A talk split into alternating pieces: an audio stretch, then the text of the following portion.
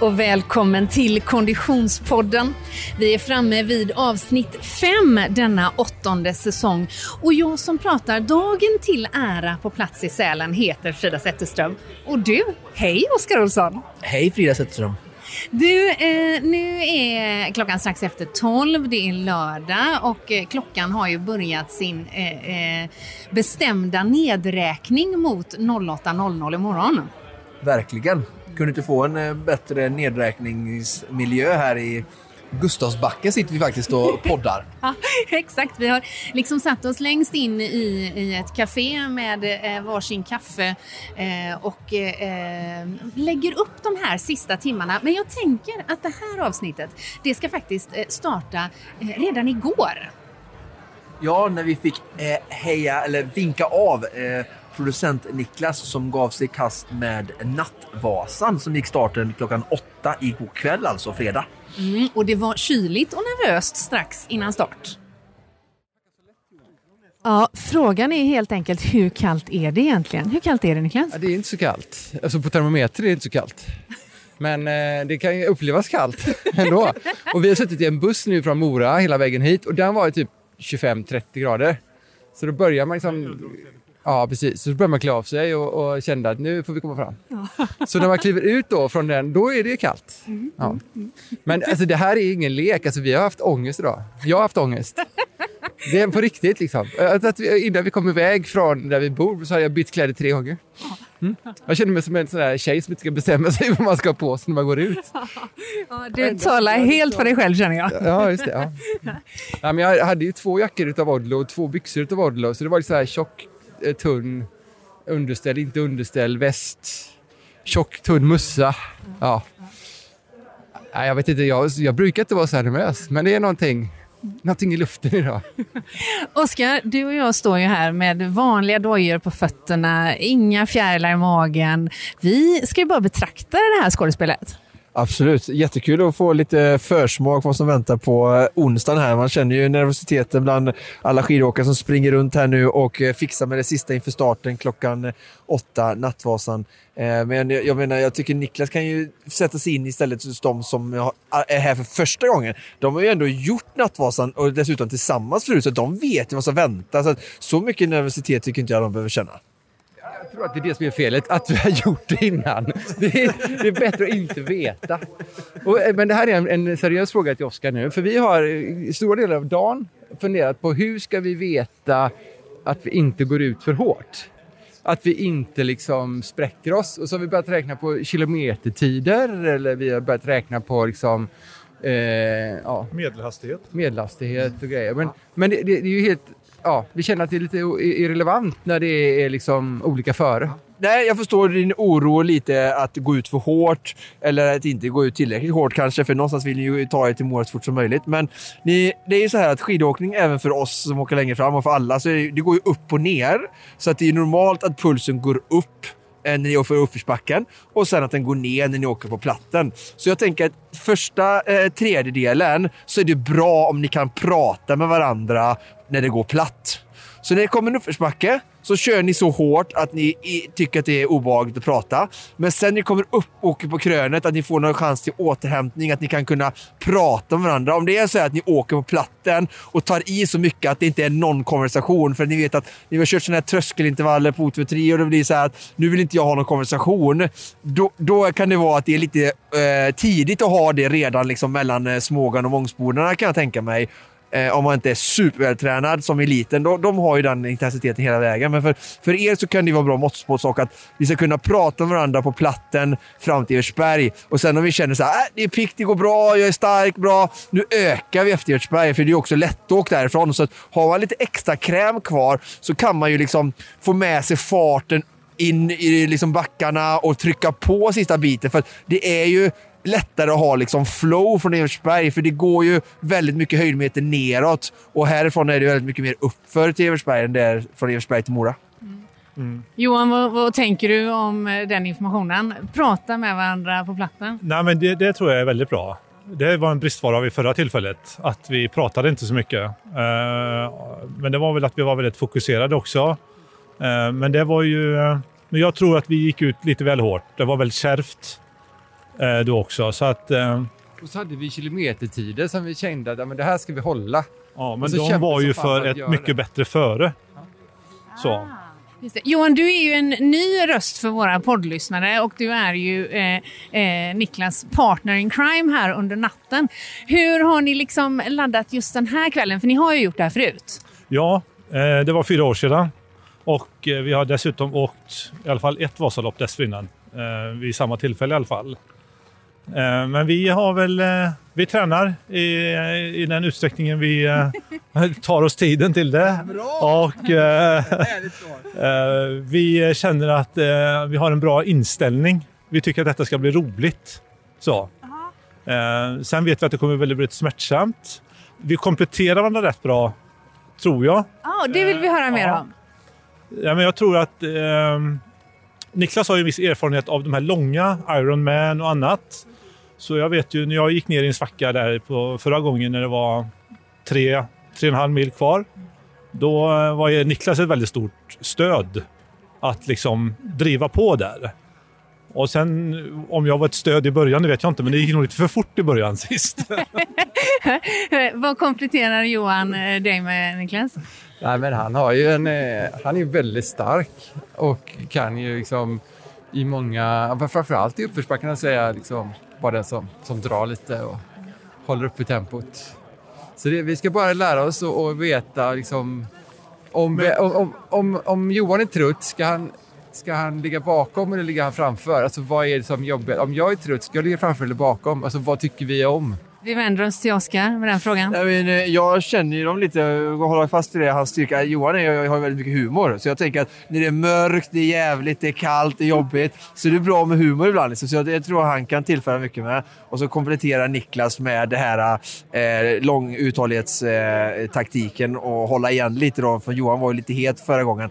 Men sen tror jag absolut som du säger att det kan hjälpas åt att dra varandra. För att eh, vi gör ju det i täten, eh, höll jag på att säga. Jag åker inte i täten på något sätt, men längre fram i leden Eh, och eh, att ligga bakom gör jättemycket. Så att, eh, där tycker jag ni absolut kan jobba lite som Niklas känner till och har erfarenhet framförallt vet jag inom cykling. Eh, att eh, turas om och dra. Eh, det tycker jag är jättesmart för jag vet att ni också ibland kommer säkert stå för avlastning i spåren och staka och inte skata hela vägen eh, för era stackars ben. Så absolut se till att ni kan hjälpa varandra lite och även hitta andra. Om ni, så här, någon åker längst fram så, här, så kommer ni kapp när någon blir ombåkt. Försök att lägga rygg på ett annat par. Då blir vindsuget ännu större. Liksom att ni hittar små, små klungor som bildas där ute i det mysiga, stjärnklara mörkret. Så um, ja, hitta ryggar.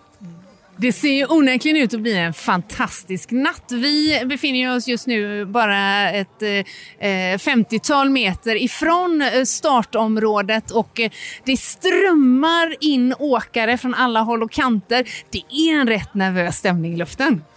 Ja, eh, men ändå lite glädje och musik och folk ser förväntningsfulla ut. Och de är ändå här och självvalda, det är inte under pistolhot liksom. Så att, eh, det är positivt men absolut nervöst också. Ja, det är, eh, hur långt är det kvar till start nu, Johan? Det är väl cirka, ganska exakt eh, f- eh, 62 minuter. Alltså drygt en timme. Ja, Ganska exakt 62 minuter. Han håller du fast vid. Ja, ja. Och vi har ju det här med skidtest kvar. Ja, ja. Så vi hoppas vi ska kunna hitta någon yta här där vi ska kunna testa skidorna. Hur många, hur många par har ni med er? Ja, vi- ett Två, var. ett var. Då tycker jag ni ska gå. fot, höger tycker jag ni ska gå och testa era skidor, göra klart utrustningen, ta det där sista klädbeslutet och inte minst slå på eh, eh, lamporna. Mm. Eh, En sista fråga här. Ni måste våga sticka ut hakan. Alla undrar ju lite, vad är målbilden? Är det fem timmar? Är det sex timmar? Är det sju timmar? Det är egentligen de yttre förutsättningarna som jag tror är väldigt avgörande här. Hur, kommer det bli kärvt i natt eller kommer vi få väldigt hårda, lite lätt isiga spår? Det tror jag kommer bli avgörande. Är det bra, då kan vi ta oss ner mot sju. Annars så, vi måste, som Oskar sa tidigare, få en lugn första tredjedel så att vi kommer in och har krafter kvar. Och då kanske vi kan... eh, Ja, innan, inom åtta timmar bör vi komma in. Men sen finns det ju bussar Förra gången också. då? Ja, men, Åtta timmar. Åtta blir det då. För Jag har varit ute hela dagen och testat. Jag kan säga, jag vittnar om att det kommer vara snabbfört. Det kommer att vara snabbare än det var 2018. Det lovar jag. Så kärvt kommer det inte vara. Men sen exakt hur snabbt vet jag inte riktigt. Men... Ja, men vi, då säger vi sju och en halv då. Vi hörde sju och en halv. Ja, det är målet för att slå 2018 helt enkelt. Lycka till! Och vi är så himla glada att vi har med oss våran poddpartner Odlow genom den här säsongen. Och just den här dagen så har ju Odlow tjänat oss eh, väldigt väl du.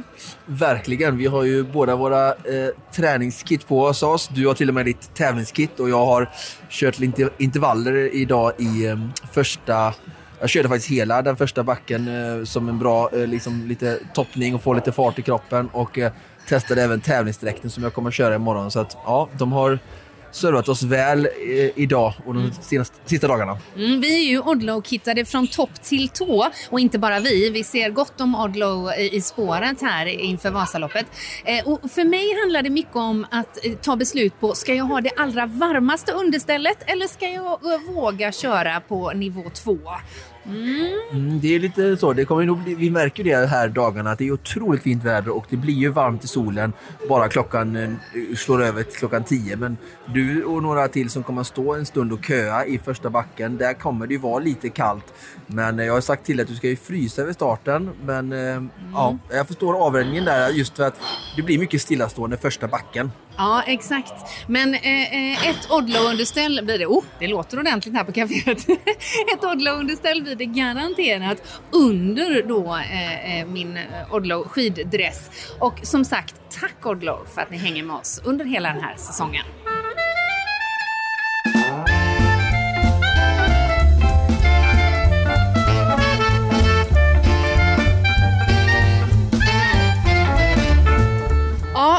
Okej Oskar, om vi ska bena ut det här eh, eh, eh, läget, formen och känslan då. Vad är din magkänsla här och nu? Du tänker bara på mig nu eller? Jag tänker bara på dig. Jag tänker alltid bara på dig.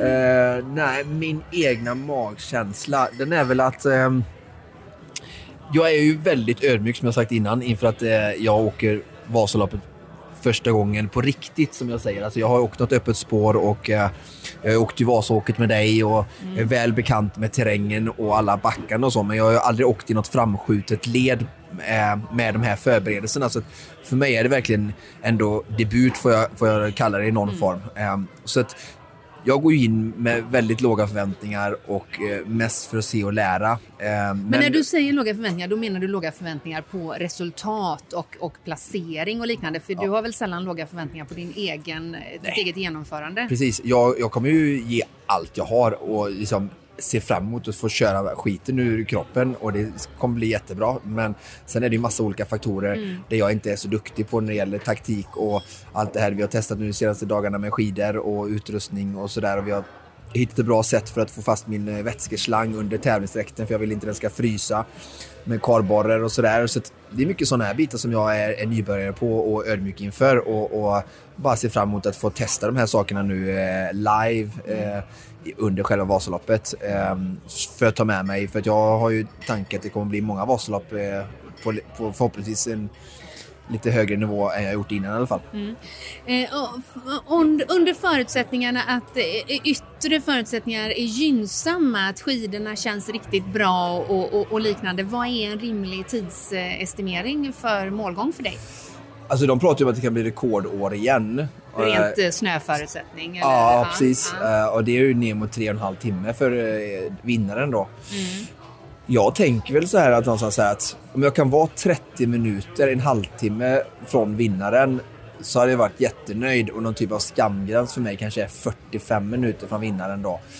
Eh, det är ju mycket avhängt på, tänker jag, lite då hur skidorna går och sen vilken typ av grupper jag kan hinna ikapp eh, upp för första backen och sen få åka med stora delar av loppet. Jag, jag är inte så där rädd för att kroppen inte ska orka hela vägen till mål eller att jag inte kommer lösa det här med nutritionen utan det är ju med det här med skidor och sen vet jag då att eh, startpositionen är avgörande för att hamna med bra eh, grupper där uppe på myrarna och, och åka med och det kommer ju avspegla eh, eh, tiden väldigt mycket. Och det är ju såklart allas ansvar att, att eh, ge sig de förutsättningarna och att komma långt fram. Så jag ska försöka vara där tidigt imorgon bitti, lägga ut skidorna vid fyra är planen nu att vara på plats eh, vid starten och köa. Eh, Follan öppnar ju halv sex.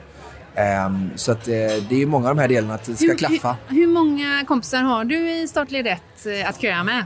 Ja, det är ju nu, då såg vi 370 eh, insidade och så är det 330 ungefär i elitledet. Så vi är ju då ungefär 700 åkare som står tillsammans i elitled och startled 1 då.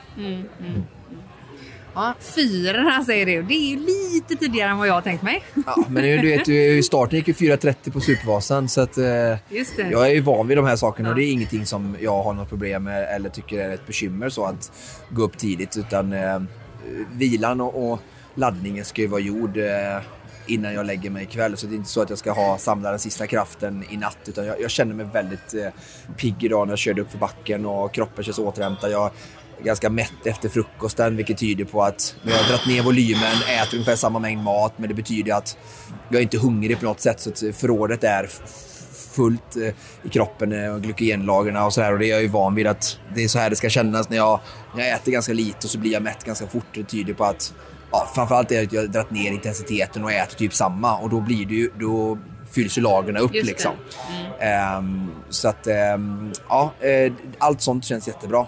Så att ehm, jag ser bara fram emot eh, imorgon bitti och få som sagt i första hand se och lära och hela det här spektaklet för det är verkligen ett spektakel som och det finns så mycket eh, alltså laddningar och folk är spända och det finns mycket kultur och traditioner, rutiner och hur du ska göra och inte göra. Och jag kommer in lite som en sån här gubben lådan och tänker att kanske kommer med lite annan typ av ingång i det och tänker. Och samtidigt som jag såklart alltså inte eh, jag är väldigt noga för mig att ändå ta seden dit jag kommer. Eh, och inte på något sätt liksom ja, eh, störa de andra på något sätt eller spela, spela Allan på något sätt. Utan, eh, men eh, jag, jag märker verkligen att, ja, och jag lär mig hela tiden. Vi var ute och testade skidor idag med några jätteduktiga killar som jag sover med, som också startade startled 1 och har ju åkt massa Vasalopp. En av killarna har åkt tio gånger och ja, men de är ju jätteduktiga liksom, så att, jag har lärt mig jättemycket hur många, alltså när vi ja, framförallt har testat skidor nu då, hur, hur de laddar och pratar om loppet och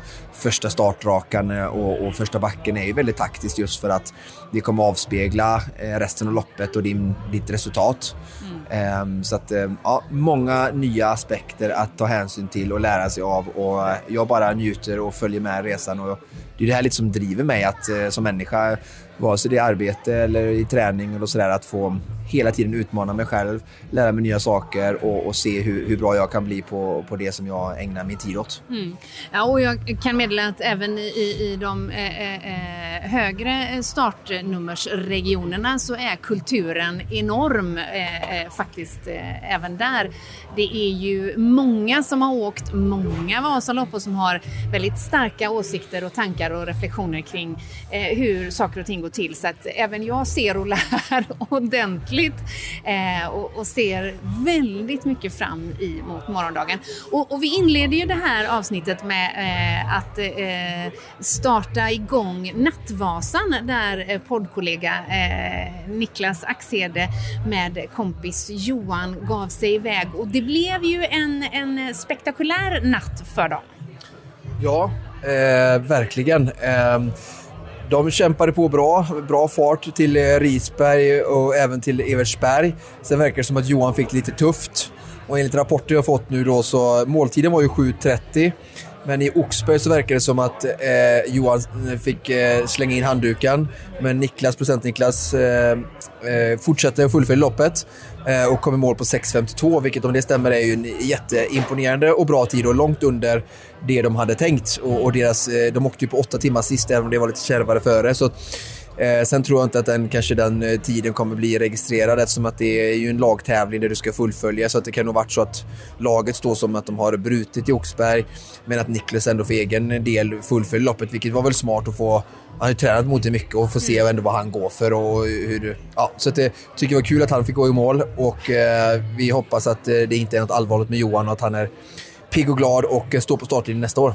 Vi har ju även, eh, vi alla i Konditionspodden har ju följt våran kompis Thomas Ottosson genom den här eh, Vasaloppsresan. Eh, en fantastisk prestation genom Jubileumsvasan och sen eh, skidade han även upp ett spår i början av veckan. Men nu har han blivit sjuk. Ja, eh, jättetråkigt. Han vakn, eh, vaknat upp i natt med feber och eh, fick bege sig hem nu i morse tidigt för att inte smitta sina kamrater i sin stuga. De gjorde också en, ett nytt rekord på stafettvasan där de hade en ny toppnotering på placering. Jag tror de var ja, men topp 60 eller någonting. Och det är ju farbröder över 50 allihopa, så det var ju imponerande. Så att, men kanske att han har haft lite för många lopp och kroppen inte riktigt hunnit återhämta. Och när vi kör lite för hårt så, så um, behöver inte att vi var smittade av någon, utan ibland kan vi få sådana feberknäppar av kroppen när vi verkligen liksom, så att, eh, det är väl en lärdom för honom. Men eh, vi lider med Thomas som är en riktig Vasaloppsräv och har åkt typ allting och, och skidat och sprungit och cyklat. Allting vad Vasaloppet heter. Så att, eh, ja, jättetråkigt att han inte ska få uppleva de här fantastiska förhållandena. Jag känner nästan lite som, vi pratade ju med Clara Henry i förra avsnittet och eh, då eh, pratade hon ju om att det här med att hennes eh, referenser från Vasaloppet var ju snöstorm och det ett av de sämsta de senaste 20-30 åren. När hon åkte första gången och nu är det ju liksom fantastiskt förhållande. Så jag tänker, jag får ju lite felaktiga referenser här nu för att det är svårt att toppa detta. Så jag tänker liksom, kommer jag vara helt knäckt nästa år jag ska åka Vasaloppet bara för att det inte är liksom klarblå himmel och strålande sol och typ fyra minus. Ja, det tror jag nog inte. Jag känner på mig att du har fler referenser i bagaget än, än, än bara den här. Men, men jag som åkte eh, även 2020 eh, ihop med Klara, höll jag på säga, eller samtidigt som Klara, eh, skriver under på vad hon refererar till. Det vill säga att det är gött att ha det som bakgrund för det kan bara bli bättre. Men bättre än så här, det är det nog faktiskt svårt att få, det måste jag säga. Ja, verkligen. Och trots alla utmaningar vi pratat om med skidval och ah, allting vad, vad det är för typer av utmaningar som väntar så kan vi ändå tro allihopa enas om att vi tycker ju allihopa att det här är fantastiskt kul. Och jag kan verkligen till er som sitter hemma och funderar, alltså bara kasta er ut och anmäla er till något lopp. Eh, för det hela, bara få med i den här tillvaron, eh, härliga sammanhanget med likasinnade människor. Och det finns verkligen lopp för alla, alltifrån 10 till 30 till 45 och till 90 kilometer eh, under den här 10-14 dagarna som, som Vasaloppsveckan håller på. Så att jag kan verkligen varmt rekommendera att få komma upp här för den här miljön här uppe. Alltså vi satt ju här ute och käkade lite lunch i solen och, och kollade på slalomåkarna. Och det är mycket saker runt omkring Vasaloppet som, som inte är att förakta heller, mer än själva loppet som jag förstår timmarna innan kan vara lite ångestladdade och sådär. Liksom. Men, men, att bara åka upp och vara här uppe är ju otroligt eh, fin upplevelse och bara skapa ytterligare ett minne som vi kan bära med oss resten av livet. Så eh, jättehärligt. Innan vi avslutar eh, eh, och eh, går in i den sista uppladdningsfasen så tänker jag att vi måste bara beröra det här med skidval. För det är ju någonting vi har återkommit till under de senaste veckorna. Vi har gjort flera avsnitt som handlar om just valet av material. Hur går tankarna nu när det bara är timmar kvar? Ja, men de går snurrar för fullt kan jag säga och jag har ju träffat många andra elitåkare och led 1-åkare ute i spåret idag när vi har testat ute på myrarna och det snurrar i allas eh, tankeverkstad kan jag säga. Så det är ingen som vet riktigt och det svåra är ju att eh, man väljer mellan olika då slipar som är för olika kall och varmfören.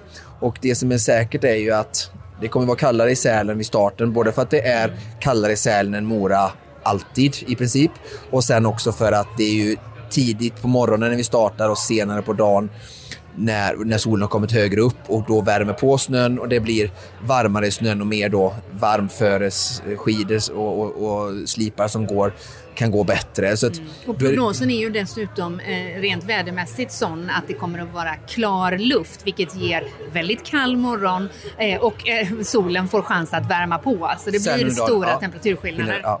Men nu är det ändå så att jag tror ändå kommer gå på en kall slip så de kommer gå och bättre i i början och sen så är eh, rapporterna vi har fått från några duktiga vallare nere i Mora som har testat skidor idag att snön hinner inte bli så varm innan klockan 12. Mm.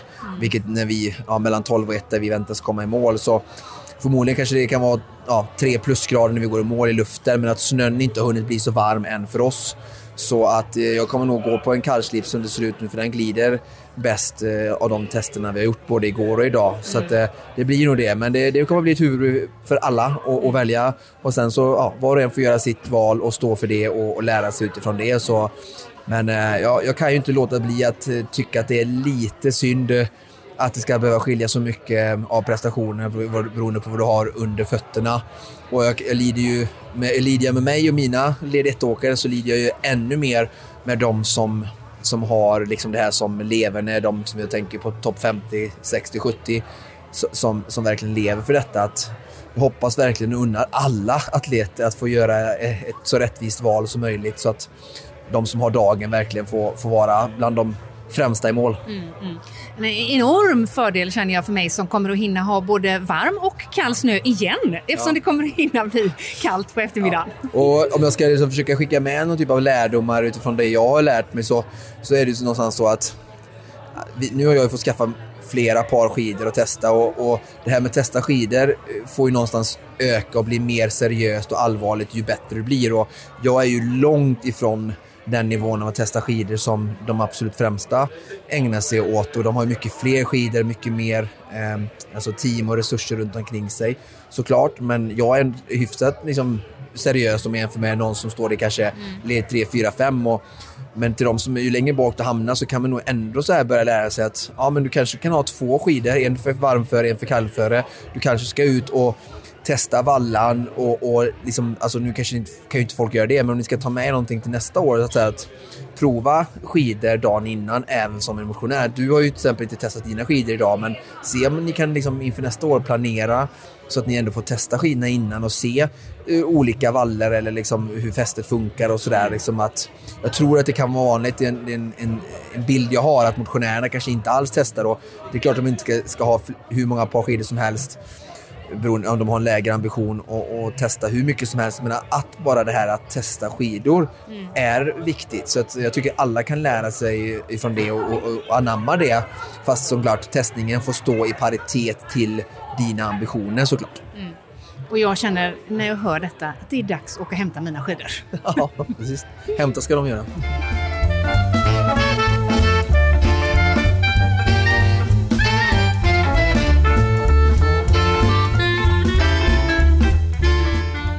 Är så himla glada att få säga välkommen tillbaka till en, eh, en kär bekant och en eh, väl eh, etablerad poddkompis, eller hur Niklas? Asics. Asics. Asics är tillbaka. Eh, Asics eh, har ju följt oss under många säsonger vid det här laget och eh, kommer att följa oss under hela det här året. Och vi kommer ju följa dem, Oskar. Ja, eh, de ska ju ut på en eh, turné med eh, det som förmodligen många av er lyssnare känner till som Vårhuset. Mm, exakt. Där är de ny partner så eh, det brukar vara 5-10 kilometers lopp, både springa och gå. Mm. En sån eh, lång eh, eventserie som sprider sig över hela vårt avlånga land för att eh, främja rörelse och aktivitet och hälsa, någonting som går väldigt hand i hand med ASSIQs budskap med Lifting Minds och allt det arbete som de gör för folkhälsan runt om i världen Mm. eh, och bidrar med sitt sätt. Så det ska bli jättekul att få göra några nedsläpp eller på att säga, eh, men göra några besök på några av de här lopperna och integrera med löpare så att eh, nu när snart skidorna ska upp på skidhyllan så är det ju fram med löparskorna och eh, ta sikte på kanske några löplopp. Ja, och det kommer ju mycket spännande produktnyheter också, så vi kommer ju få anledning att återkomma. Mm, och vi gillar att springa du och jag, Ja, det, det, så det blir mycket att testa. Tack så mycket Asics för att ni hänger med oss den här säsongen.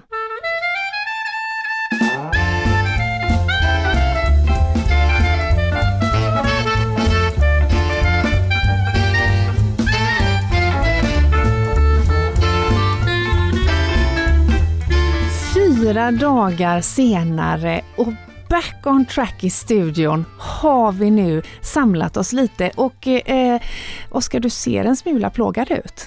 Ja. Hur mår du min vän? Ja, det är inte så bra. Alltså jag är positiv och det är inget allvarligt, men jag är, måste säga att jag är lite sargad. Ja, det är det, är det ju. Och eh, alla Konditionspodden-lyssnare som eh, händelsevis har hängt med oss på Instagram kanske har eh, fått indikationer på, att, eh, eh, eh på vad som, som har hänt. Men för de lyssnarna som inte vet vad det är som har hänt, vad är det som gör att du är lite sargad? Eh, jag tycker att ni pausar det här eh, poddavsnittet som ni så gladeligen har klickat in på. Och så eh, surfar ni in på SVT Play så kan ni kolla Vasaloppets sändning. Och så kollar ni från ungefär, de startade sändningen 07.30 så om ni kollar efter 29 minuter och 30 sekunder så ser ni nedräkningen.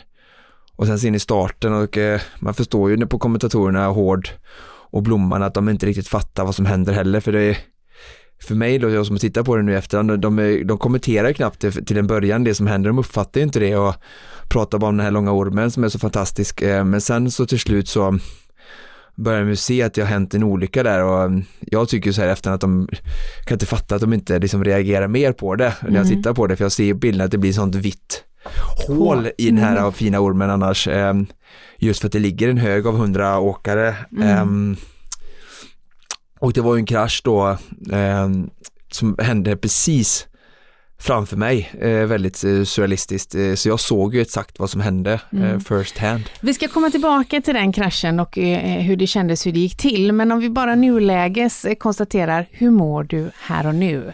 Eh, fyra dagar eh, efteråt. Ja, eh, men jag har ju brutna revben, eh, flera stycken, eh, på min höger sida som en följd av detta. Eh, så jag är fullproppad med morfin just nu och eh, det hjälper mig att eh, stå upp och andas åtminstone. Eh, men mycket smärta. Men det vet ju alla som har brutit revben att det gör ont. Men även eh, konstaterar, eller troligt, de tror att jag kanske har bronkit då, eh, vilket jag har mycket hostningar då, vilket gör det hela lite Det är ju inte extra. det man vill göra med brutna revben, hosta. nej, nej, nej, nej. Men Okej. jag är positiv, det är inget allvarligt, det kommer ju läka ihop detta så att eh, vi reser oss upp. Okej, men vi, eh, eh, det är de yttre fysiska omständigheterna. Vi ska ju trots det ändå ta oss tillbaka lite grann till själva Vasaloppsdagen. För som ni precis hörde här innan så var vi ju väldigt peppade och taggade dagen innan, du och jag. Verkligen. Och man får ändå säga att vi hade gjort våran hemläxa i förberedelser för vi hade en väldigt bra både eh, förberedelse dagen innan, morgon och start, båda två. Ja, allt i mitt flöt helt klanderfritt förutom den här startincidenten så allt annat jag kunde påverka gick verkligen precis som jag ville. Mm. Du fick dina gels och min nutrition hela vägen funkar och material och nej, det verkar... Det var ju en krispig, fantastisk morgon i, i, i Sälen eh, i söndags. Eh, minus 12 tror jag det var på, på eh, temperaturmätaren när jag rullade eh, där vid eh, femtiden. Då stod ju du redan i kö för att ta dig in i eh, din startfolla eh, och, och eh, placerade ju dig väldigt bra i startled 1. Ja, jag typ eh, kom in typ 50, 60, 60 plats, jag var den 03.55 och hamnade typ 60 Så jag kom ju, fick stå i eh, tredje startled, eh, alltså tredje startled, förlåt är dumt, men tredje skidpar då Exakt. i startledet. Mm. Ja. Eh, eh, och jag, eh, ett antal tusentals åkare längre bak, eh, eh, köade ju för att få en, en, en bra position i, i startled 9, vilket jag lyckades med. Eh, och det gjorde mig väldigt glad. Så, att, så vi var ju båda två peppade och efter våra förutsättningar väldigt taggade på att komma iväg. Eh, 08.00 går starten och efter 13 sekunder, vad är det som händer Oskar? Ja, eh, jag vet inte, mm, det är klart vissa av er vet ju om hur det, hur det är i starten och stått där, vissa har inte gjort det. Eh, Men det är ju, alltså alla spår, om vi bara börjar där, alla spår är ju proppade. Mm, Alltså det absolut. finns ju inte en kvadratcentimeter eh, framför eller bakom någon skidåkare och inte emellan utan det är ju tajt och Det är ju därför man köar för att få en plats att lägga ja, ner ja, sina det är ju fullt i startfältet och det är därför det är 15 800 startande och inte 15 803 utan Nej. det får inte plats mer.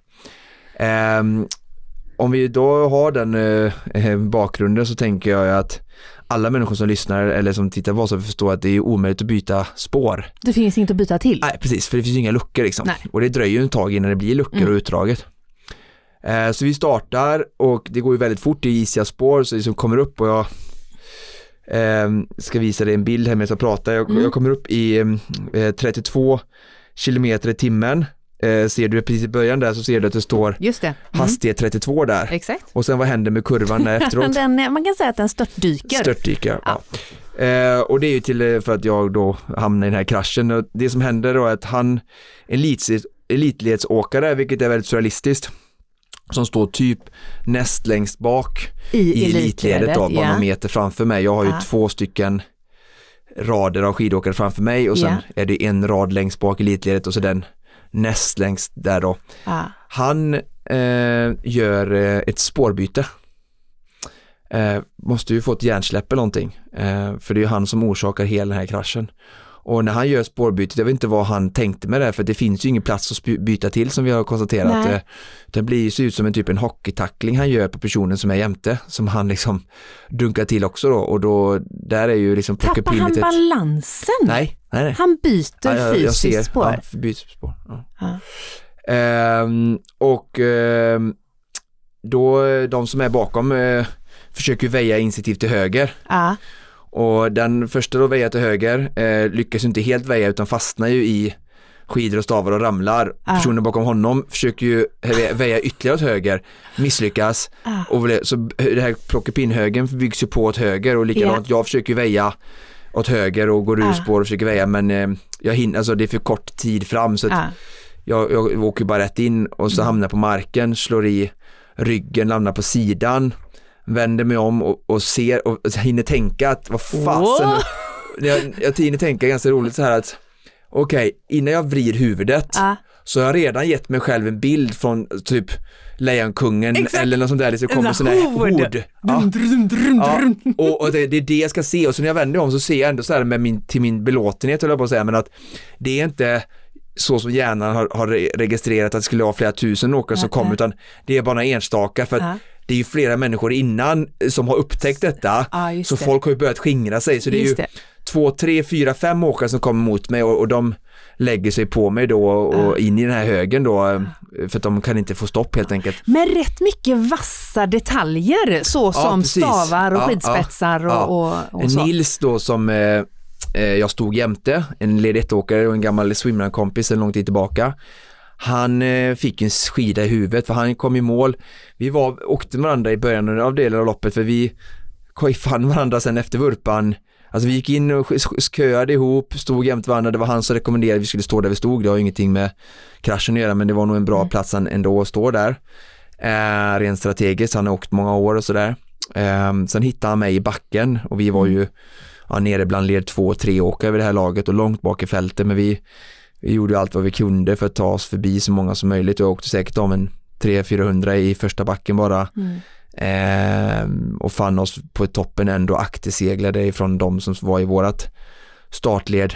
Ehm, men så vi åkte en bit under loppet och, och han ehm, han, eh, när vi gick i mål så, så sa jag, men fasen eh, du blöder ju, så hela nacken var fullt med blod. Ja. Så han hade ju fått en skida in i huvudet då, på tal om det du sa, att det var vassa grejer. Så att jag klarade mig ändå just där och då väldigt eh, lindrigt undan. Jag vet att Jenny Ramstedt som stod precis till höger om mig, Mm. Eh, ända, eller det var två tjejer i startled ett, hon eh, fick, bröt ju fingret. Mm, Men jag tror hon gjorde det i krasch nummer två faktiskt, Okej, för hon var men- med i ytterligare en Ah, okej, krasch ja, senare. ja, för det men- här är ju ett Vasalopp som går till... något annat då, någon Ja. skida, för jag vet Ja, att det, det, var båda skidorna tror båda jag. skidorna. Ja. Ja. Ja, Så ja, det var ju väldigt många som eh, blandas in, även Ida Dahl vet jag gjorde sönder en skida, hon var ju en av favoriterna till att vinna Vasaloppet.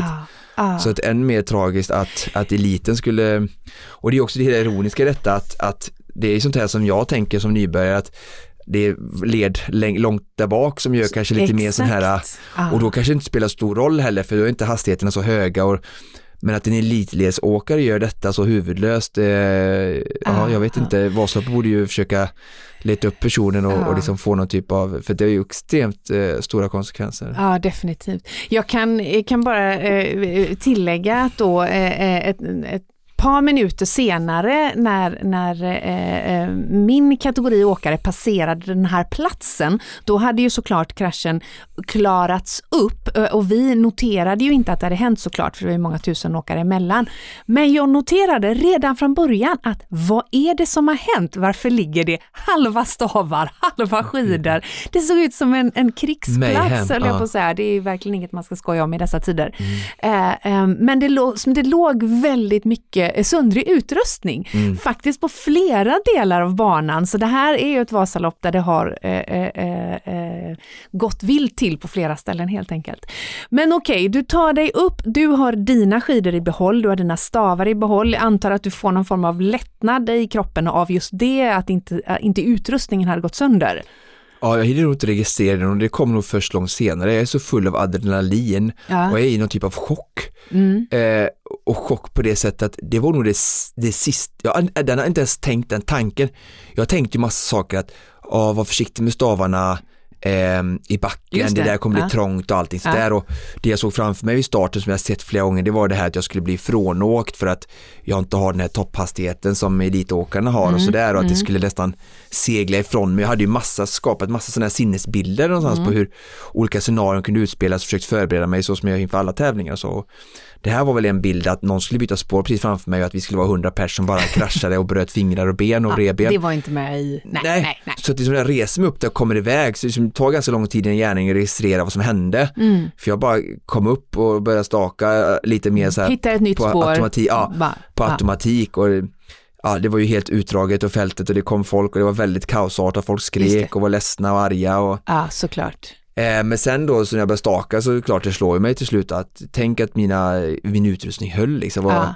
Jag känner ju att jag har ont i ryggen. Jag, Jag skulle precis säga det, hur känns kroppen då? då? jag känner ju väldigt tydligt att eh, precis där jag har ont idag, att jag har ju ont liksom. Men, Ja.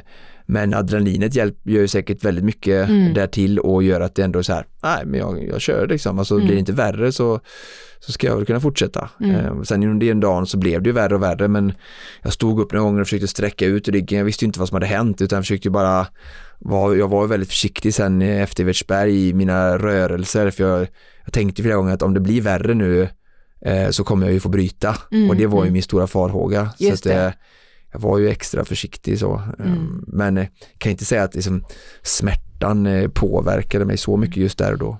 Men hur länge, för det är klart att här, den här kraschen innebär ju då att du, eh, precis som du säger, redan i backen hamnar med startled två och tre åkare, Ja, ja. vilket innebär att fram till Smågan, kanske hela vägen upp till Mångsbodarna, eller Mm. hur lång tid åker du liksom och får jobba dig förbi hela tiden? Ja, det fick jag göra hela dagen. Ja, Eh, men det var ju kö upp i backen till att börja med, så där stod jag ju still. Sen så kom, provade jag och Nils att gå emellan spåren och det var ju Mm. ganska tungt men det var ju bättre än att stå still för att eh, det var verkligen liksom stopp, inte som Ja. det är i där längre fram då de hade berättat för mig att jag skulle kunna få åka upp backen och det fick jag inte göra och nej. stå still någon sekund innan du får åka vidare när du har startat från noll Ja, och ja. hänga på stavarna och så eftersom vi inte har några fäste var ju, är ju såklart utmanande men det var ingenting utan jag fattar att jag får ta det som eh, gör den bästa situationen eh, och sen har jag jämfört mycket tidigare och sådär liksom, det finns ju ingen som var så långt bak som jag hittade resultatlistan runt omkring. Jag kollade kanske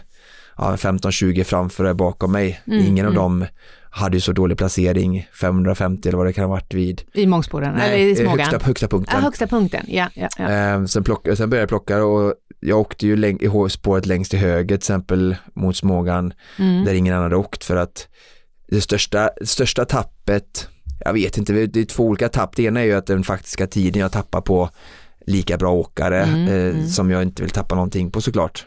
Eh, för att de kanske är lika bra och det är svårt att åka ikapp någon som är lika bra. Eh, och sen det andra är ju att de har ju åkt i grupper där folk är lika bra eh, och Mm. hjälps åt. Och Mm. jag fick ju större delen av loppet köra om, jag hamnade kom ikapp någon grupp och så låg jag där bakom och försökte vila lite. Sen drog jag iväg igen och det var inte så många som hakade på mig utan jag såg mig ofta efter en stund ensam eh, utav den gruppen jag precis åkt med en stund då. Eh, Mm. Och sen var det så egentligen hela dagen. Eh, Det ser man ju mina om du kommer och kollar i hur jag plockar placeringar på, på resultatlistan kan ju vem som helst gå in och kolla så Mm. Det är ju aldrig bra om man jämför mig och Erik Wikström. Erik Wikström har en ganska bra stopp, han har väl typ ja men 70 75-80 på, på högsta punkten då Mm. och sen har han 81 i mål. Just det, Eh, han håller det ofta, sin... Ja, det är ju, ja, för då har jag åkt med likasinnade samma där. Ja. Om du plockar, ehm, jag plockade ett år, så första gången jag åkte då faktiskt, så kollade jag åkt Vasaloppet på riktigt en gång.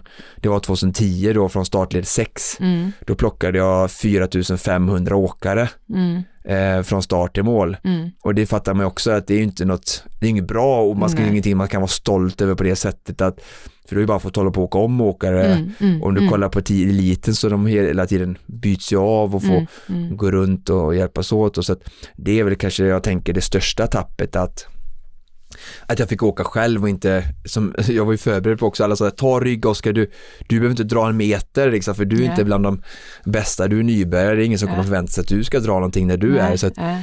till skillnad från i Borås Ski Marathon, där gjorde jag också bort mig kanske och drog väldigt mycket då. Mm. Samtidigt som jag gärna gör, vill bidra till dragjobbet, så jag har inget Mm. problem med det, men ja, det blir ju en, en ehm, det största utmaningen skulle jag ändå säga var så det mentala. Alltså jag som är tävlingsmänniska har förberett mig ändå mycket. Jag vet jag började i december och allting är nytt och jag är nybörjare men utifrån mina förutsättningar har jag ändå höga mål och ändå att göra en bra prestation och Mm. Jag kände ju verkligen så här, alla de som jag var i, bodde i stuga med, andra ledettåkare och, och li, lite elitåkare som jag har, har slått på andra tävlingar, stod i elitledet. Alltså jag hade ju en bild att jag skulle vara uppe bland 250 som alla de andra jag känner faktiskt var och, och få, få, få en chans i alla fall och tampas mot dem. Och, och liksom jag kommer upp, jag trodde att jag var mycket sämre än jag var mellan den högsta punkten och smågan. Eh, och, och liksom, jag visste inte var jag var någonstans det kändes bara som att jag var bland väldigt mycket människor som inte var lika duktiga som mig. Så för mig kändes det så här, loppet är kört, liksom, varför ska jag ens köra till Mora? Så det var väldigt svårt tyckte jag att hitta motivationen att fortsätta. Var landade den motivationen i dig? För jag menar, eh, om vi bara hoppar till slutresultatet så, så landade du ju på en slutplacering som, som, som du inte behöver skämmas för, trots incidenten. Nej, vi vill väl egentligen ingen människa som tog sig i mål tycker jag överhuvudtaget, inte de som inte gjorde det heller, behöver vi aldrig skämmas utan jag ställer väl, jag ser väl mer liksom mål, måltiden så jämför jag då med några andra åkare som eh, ja, åkte på 4, 405, 407 som jag har slagit under säsongen. Då Just tänker det. jag ju direkt att äh, med min rinna, alltså, ringa erfarenhet, vilket jag såklart har respekt för, så hade jag väl kanske väntat mig att vara lite närmare dem och att Mm. det är deras prestation jag någonstans ställer i paritet mot mig, vad som är, borde vara rimligt. Mm. Så att för mig handlar det inte riktigt om att kanske skämmas, men det är ju klart att det är Nej, det menar jag naturligtvis inte, Nej, utan jag nej. tänker mer i relation till bara att vi pratar om att, att eh, var du faktiskt landade. Men om, Mm. om vi, vi håller oss kvar i eh, den känslan då av, att, att Mm. liksom, av motivation, när, när känner du eller har du något sånt där, något, något moment där du bara okej, fast nu, det, det är bara att köra liksom. Nej men jag, jag, jag landar väl någonstans, alltså jag, jag tappar ju motivationen och kommer i stunder där jag blir kanske lite passiv. Alltså från till Mångsboda kör jag ganska hårt och bara jagar Ja. helt ursinnigt. Mm. Eh, och då har jag ingen eh, support så jag vet inte var jag ligger.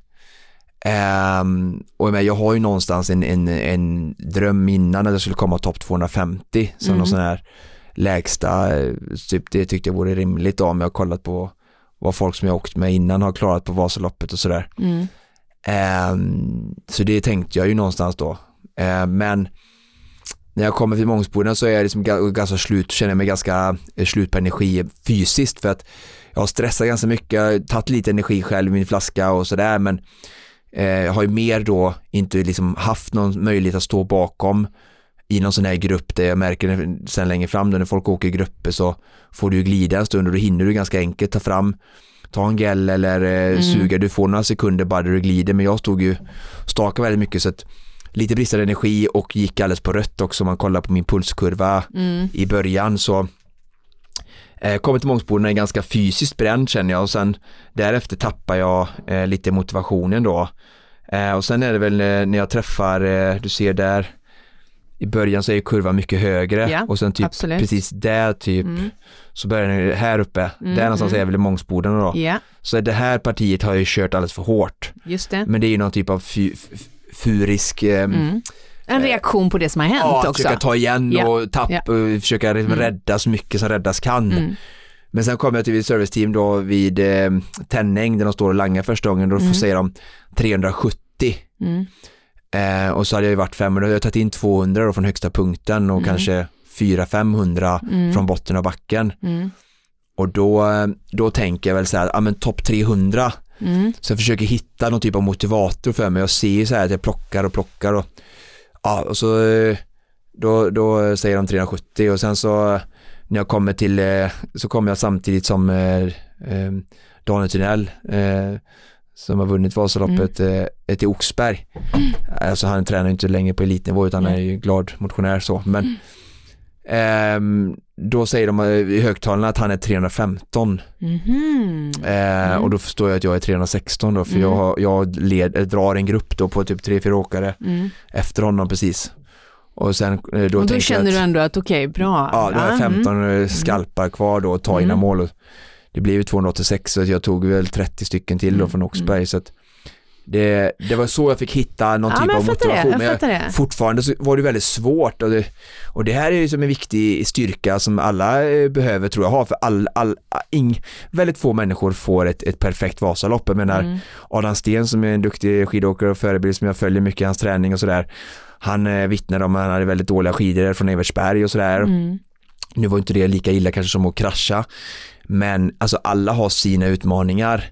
Eh, och jag vill vara tydlig med det att eh, jag var inte den enda som hade eh, tufft eh, eh, Vasalopp och, och det krånglar säkert för många på olika sätt även om man inte är med i kraschen och som det gör i alla år. Så att det är också där då hur, hur, hur gör varje skidåkare, hur väljer varje skidåkare individ att, att axla och möta den motgången? Och det, det är väl det som vi kan ta härifrån och jag har ju själv varit med om det i många lopp där jag haft svackor eh, under långa lopp så att jag har en liten förmåga tror jag att mentalt jobba med det och försöka vända det.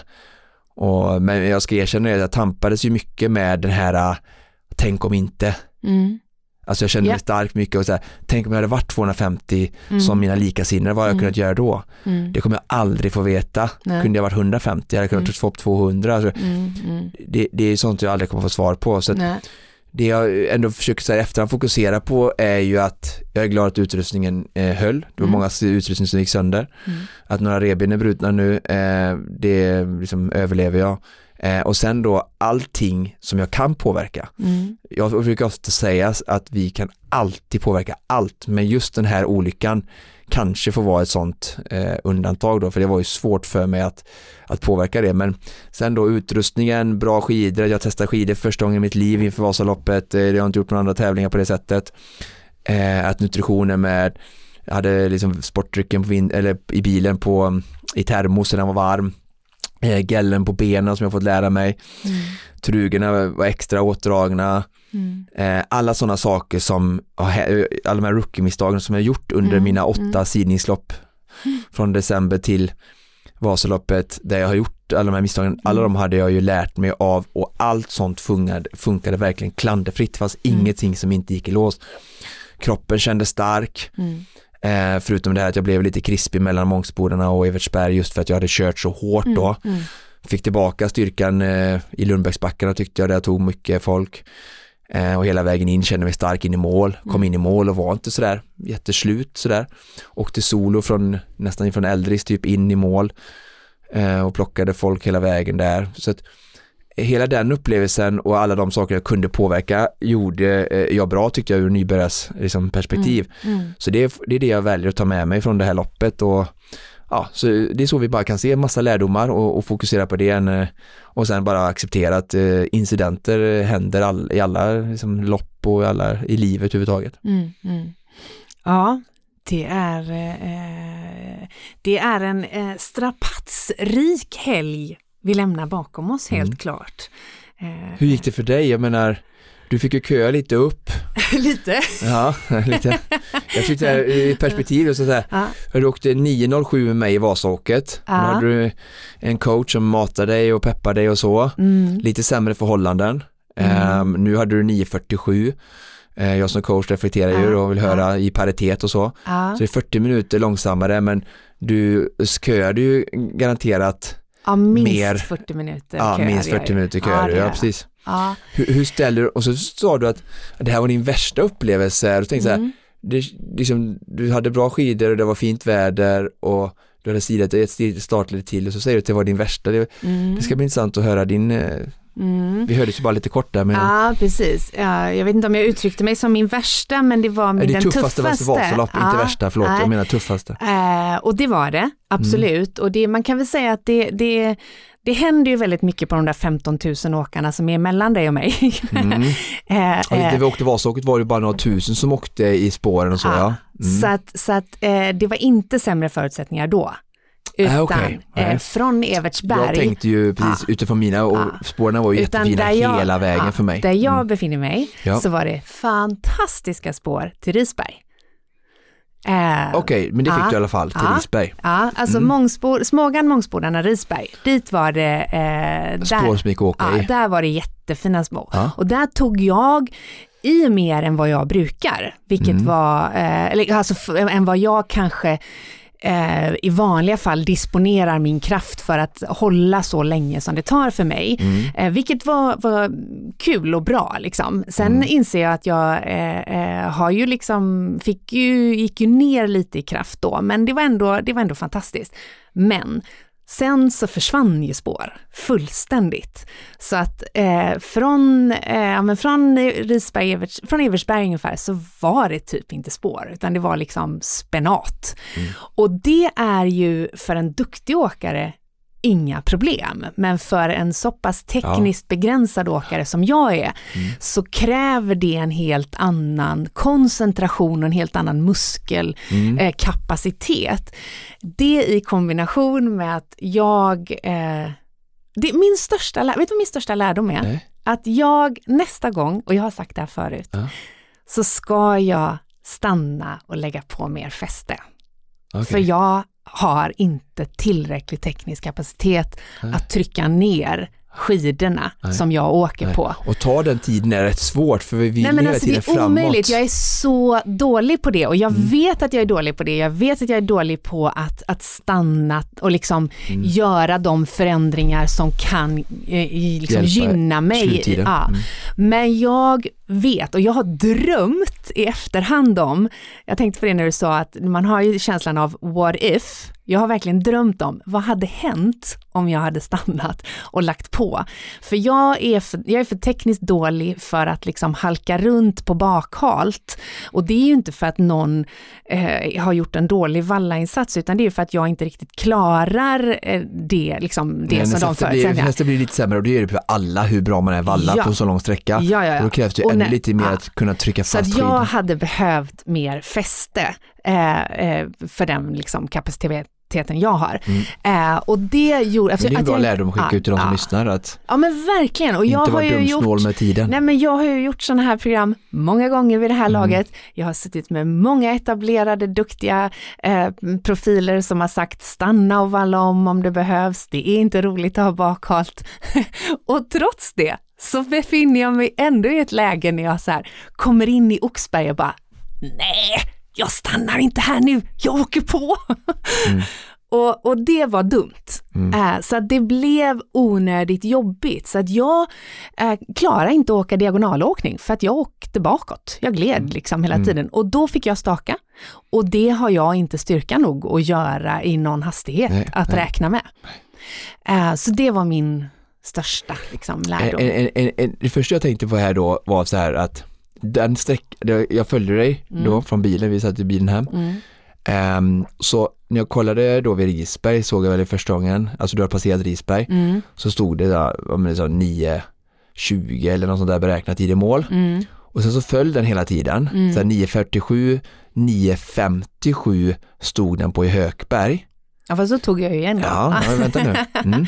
Så varje de här sträckorna där det Ja. finns mycket backar Ja. så stod det att det bara sämre och sämre och sämre. Ja. Så sista gången så såg det då, jag tror till och med äldre så stod det nog 9.57 och tänkte att nu klar, alltså när det gått Ja. den trenden hela tiden så tänkte jag om den fortsätter så kommer den pilla över till Ja, 10. ja. Så när jag tittade sen efter Eldris då Ja. tog det 9.47, då var Ja. 10 minuter snabbare från Eldris in i mål än vad Ja. appen sa, Ja, vilket är otroligt bra. ja. Och då, när jag lyssnar på din story nu tänker jag så här att det är ju minst, alltså det är den kontrollen mellan det, från Eldris till mål är minst uppförsbackar Mm. och då äh, gör ju fästet minst roll. Exakt. För att kunna liksom bara relatera till att det Ja. du säger stämmer, vad det Ja, känns men på det, är, farten. det är verkligen så här, jag har faktiskt, jag har analyserat det här ganska mycket i mitt eget huvud, därför att Mm. jag är ju trots allt, det här är ju trots allt mitt tredje Vasalopp och första året när jag åkte med Niklas och det var, då var det ju hysteriska förutsättningar Ja, med ja, snöstorm. Jag hade ju noll problem med fästet då, vilket innebär att jag tyckte inte det var så jobbigt. Nej, nej. Jag gick ju på riktigt i mål och sa, gud vad tråkigt att vi stod i kö hela tiden. Ja. För jag hade inga problem med det. Nu hade jag ju fenomenalt bra skidor, jättebra gjorda, men jag klarade inte att trycka ner dem och jag skulle Alltså, det behövt här förut var svårare. Mm. Ja, jag hade behövt mer fäste. Och där kan jag ju känna, och det är lite, lite sporrande och inspirerande, för Mm. att om, om jag nu gör den lärdomen och förändrar mitt beteende i DF och, och ser till att få och jobba det. tekniskt. Att Naturligtvis jobba tekniskt också, naturligtvis. Men, men trots, liksom under rådande kunskapsnivå, så Ja. till och med då så känner jag att jag har en annan kapacitet. För att jag var, jag var inte så enormt muskulärt slut som jag skulle kunna ha varit, om Nej, du förstår vad jag nej, menar. nej, alltså att jag nej. halkade runt för mycket. Liksom. Fattar, fattar. Eh, och det innebar ju att eftersom inte jag har, jag klarar inte att staka mig i uppförsbackar, det jag. utan då stapplar jag i uppförsbackar. Mm, det går och det är ju sakta. helt Mm. meningslöst. Alltså det är så enormt frustrerande. Ja, ja. Um, så under de omständigheterna så känner jag ändå, jag gick i mål på, vad var det, 9.48, 9.47. Eh, så tycker jag, jag är ändå, jag är ändå nöjd med det Mm. faktiskt under de omständigheterna. Mm. Även om det var lite frustrerande. Så Vad, att, eh, allt det andra då, berätta om det. Eh, Alltså så hur gick det att äta, sällskap, ja, alltså, eh, överhuvud- upplevelser? Bra, jag ska säga att det gick, det gick absolut bra. Jag är, där är det ju otroligt tacksamt att vara förberedd, att ha tänkt igenom, att kunna, eh, att få ha förmånen att göra det som i mitt fall för tredje gången, att känna igen sig. Jag hade bestämt mig för att jag skulle ta både blåbärssoppa och buljong på flera ställen fastän jag typ tycker det är garäckligt och kräks av buljong. Så gjorde jag det. Eh, j- jag har så pass låg intensitet i min kropp att jag behöver inte så mycket mer. Jag tog en av gelen som jag hade fått, vilket kändes jättebra. Jag tog en gel eh, och jag drack eh, i alla kontroller. Eh, vatten naturligtvis i alla, med i varannan sportdryck, varannan blåbärssoppa typ. Ehm, och det var ungefär det jag behövde. Så det gick jättebra. Du hade faktiskt placering totalt 9200 och det var ju typ 13 500 någonting som gick i mål Mm. Av 15 000 startande eller 14 000 Ja, någonstans. Det var 15 800 anmälda och sen så var det några som bröt så här, men Ja. 13 000 någonting drygt kom i mål. Ja, Så du har ju ändå 4 000 åkare bakom dig. mm, får man vara nöjd med. Verkligen med den upplevelsen och jag menar du, ska, Nej, men, du har ja. ju inte tränat så himla mycket. men Verkligen jag, inte. har gjort ett ryck Ja. sista tiden men Ja. du har ju inte tränat för det hela året på det sättet. Nej, så. det har jag verkligen inte Nej. gjort. Men, nej, men jag känner att jag är, jag är superstolt och glad över det. Jag känner mig också väldigt, väldigt motiverande att jag, eh, jag startade ju startled 9, eh, långt fram i startled 9. Jag tror faktiskt att min tid räcker ända till startled 8. Oj, Ja, jag tror det. ja, det kommer, det kommer jag. ja. Vilket jag, jag måste säga är, det där betyder en hel del. För alltså trängseln i eh, eh, fram till Mångsbodarna ska man, eller framförallt fram till Smågan är det ju naturligtvis, den ska man inte underskatta. Alltså. Den är, så det känns, ja, men känns super, superkul. vad, Ja. om, vi, om vi ska, nu har vi berättat lite om gick för oss, om vi, om vi börjar med dig nu när vi är hos dig, eh, om vi båda tittar framåt i, eh, alltså lite, lärdomar har vi väl eh, formerat, konstaterat Ja, ganska bra ja, för oss båda, Ja, som, som vi hoppas att ni som lyssnar kan, eh, som också tar, lä- tar lärdom om. mm. Innan vi går vidare och tittar framåt i spåkulan för nästa år, 2023, Mm. eh, är det någonting mer som du tycker som jag kan ha lärt mig som vi kan skicka vidare eller som du har lärt dig som vi kan dela med oss som kan vara till en hjälp? Nej men jag tycker nog någonstans att det som vi ofta återkommer till, att våga lägga vikt vid förberedelser. Jag var otroligt nöjd med att jag, eh, saker som är viktiga för mig vad det gäller till exempel överdragskläder och att ha tänkt igenom de bitarna. Att inte liksom stressa och frysa innan start. Eh, de där grejerna som gör att man är på en mental bra plats. Det, det är att inte underskatta vikten av det. Jag hade ju med mig min familj eh, och, och liksom eh, gjorde det till en väldigt så här, men en väldigt kul eh, upplevelse och jag Vasaloppet som företeelse förtjänar det tycker jag. Jag tycker det, det är, det, ja, det är väl möjligtvis den, den lärdomen känner jag. Vad heter det? Ja, jag, jag klarar i startled 1 nästa år då med eh, 15 minuter, Ja, jag vet. 16 minuters marginal. Det är där jag förväntar mig inte att stå där ändå tyvärr. Ehm, och Nej, eh, vad, vad sa du nu? 4.30 var kvaltiden för att hamna i startled 1 där jag stod då. Ja, just det. Så jag Men, klarade det med 15 marginal. ja, ja, ja. Ja. Men, och vad är elitleds... Eh, Ja, det var 4.00 så det var ju 14 4.00 minuter ifrån. var det, 4.00 ja. 54. Men det visste jag, de tog Ja. ju gubbe 150 och så just satte det. de där Mm, liksom. mm. Eh, men sen så har vi då eh, 10.02 för startled 8 så du Ja. är ju med god marginal Ja, i startled 8 vilket är jättekul och, och att du hamnar fram i startled till det är ju, Ja. det är ju bara, det är ju värt att fira. Ja, just det. Och eh, eh, någonstans eh, innan Oxberg så tänkte jag tre gånger är en bra siffra, nu är jag klar. Oj men ja, mm. men eh, det har jag ju redan glömt. Eh, så Ja, att, eh, eh, så det har, vi, det har jag redan lämnat bakom mig. Och tänk om jag hade åkt öppet spår på 4.20. Då Ja. fått, Men du vet det här, nu låter vi re- revbenen läka och sen så eh, eh, finns det oändligt med möjligheter. Mm. Mm. Ja, ja visst, jag ska Ja. sida min elitledet. Såklart. Så vi tittar framåt. Det är mitt mål nästa Ja. år. Jag har Ja. till och med sagt att jag inte ens ska åka Vasaloppet från någon ledighet. Nej. Um, Mm. jag, alltså jag känner bara att eh, alltså jag har ingen brådska framåt. Jag kommer jag tänkte vara kvar här ett tag till. Så att Mm. eh, jag, Johannes Gillerö har redan nu satt eh, det här teamskapandet i görningen. Så att eh, Ah. vår förhoppning är ju att Bra! eh, vara fyra, fem killar som eh, bygger ett sånt där team utifrån våra förutsättningar och eh, liksom våran satsning och nivå. Men Mm. bara att tänka att om, du, om vi skapar ett lag tillsammans där vi kan lära oss varandra, Mm. vara ute på tävlingar tillsammans, lite träningsläger tillsammans. Alltså jag saknar den här äh, lagkänslan som jag hade i swimrun. eh, Så att eh, vi har redan påbörjat den processen och ser fram emot det jättemycket och bygga kring detta. Mm. Och naturligtvis, kära Konditionspodden-lyssnare, kommer ni att få följa med på vägen. Och om du som lyssnar också åkte Vasaloppet vill vi ju såklart gärna veta hur det gick för dig. Hur var din upplevelse? Tveka inte att höra av dig och skriv gärna på eh, exempelvis eh, vår senaste Instagram-post. Eh, det vore kul att få en liten diskussion där om eh, och se hur det har gått för alla Konditionspodden-frälsta. Och en, jag skulle vilja skicka ut en till diskussionsgrej som ni gärna får integrera med oss till och jag vet inte om Frida som är bra på att göra sådana här frågor. Ja. Eh, Jag skulle jättegärna vilja ta upp debatten och nu är det här avsnittet kanske färdigt nu men till vidare framåt och framförallt ta in er lyssnares åsikt. Eh, Ska Vasaloppet fortsätta med massstart eller ej?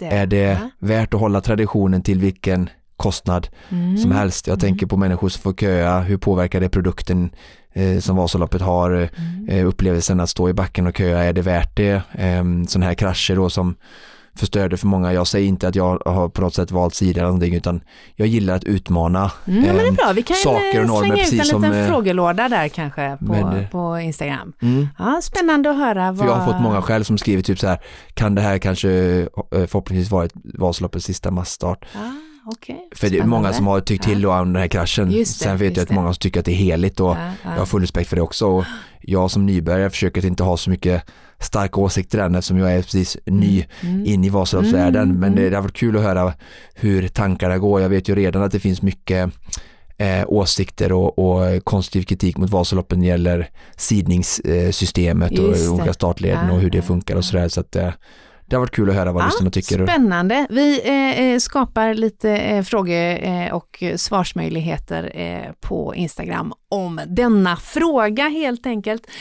Eh, ja du Oskar Olsson, jag tänker inte fråga vad ska du träna härnäst utan jag tänker säga gå hem och lägg dig i, i viloläge. Mm, Vad är knapra- prognosen? pr- Knapra morfin Ja, för att klara av, jag var uppe och hostade mellan två och fem i natt. Mm, mm. Mm.